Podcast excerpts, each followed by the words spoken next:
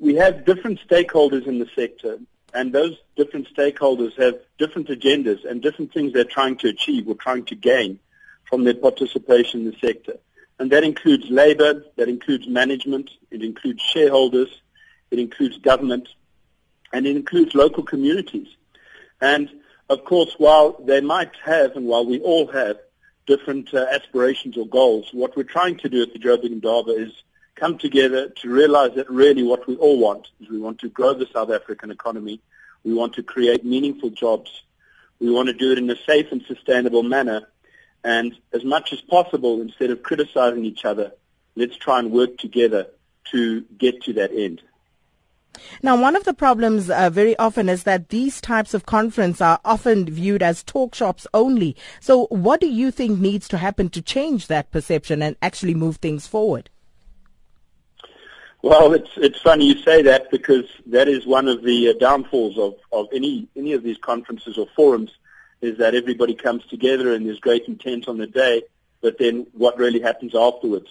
And I think Valli Moosa said it best yesterday. We can create another forum and we can get everybody in the room together and we can make undertakings to each other.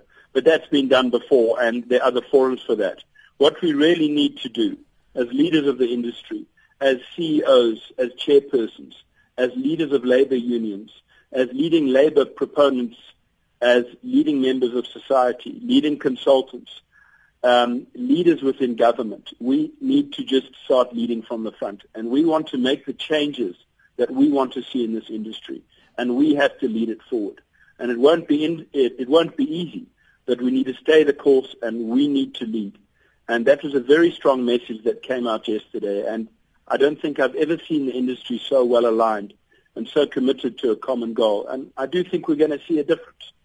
And just finally, uh, Keith, what is the issue of contention with the mining charter targets? Well, at this stage, we, we, we're 10 years into the charter. Um, there's been some significant wins, some significant gains, quite a lot of transformation in the sector. Um, one of the CEOs said yesterday when he was asked, has the mining industry created value? In fact, it was Graham Briggs.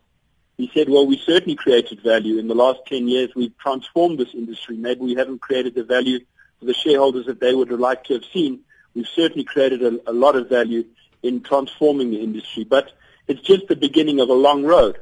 And there is commitment to transformation. We need to see transformation being more broad-based and more real. And it's going to be challenging going forward. There are going to be job losses in the sector there is going to be modernization in the sector, which is going to mean fewer high-skilled workers.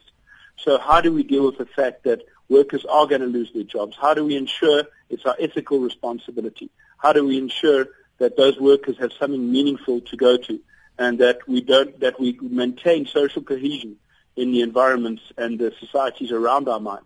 So while there's been a lot of meaningful strides made in transformation, there need to be a lot more. I think the industry would like to see collaboration with government and with the regulators around how we can do this and not just an imposement of, uh, of regulations that we may struggle to deal with.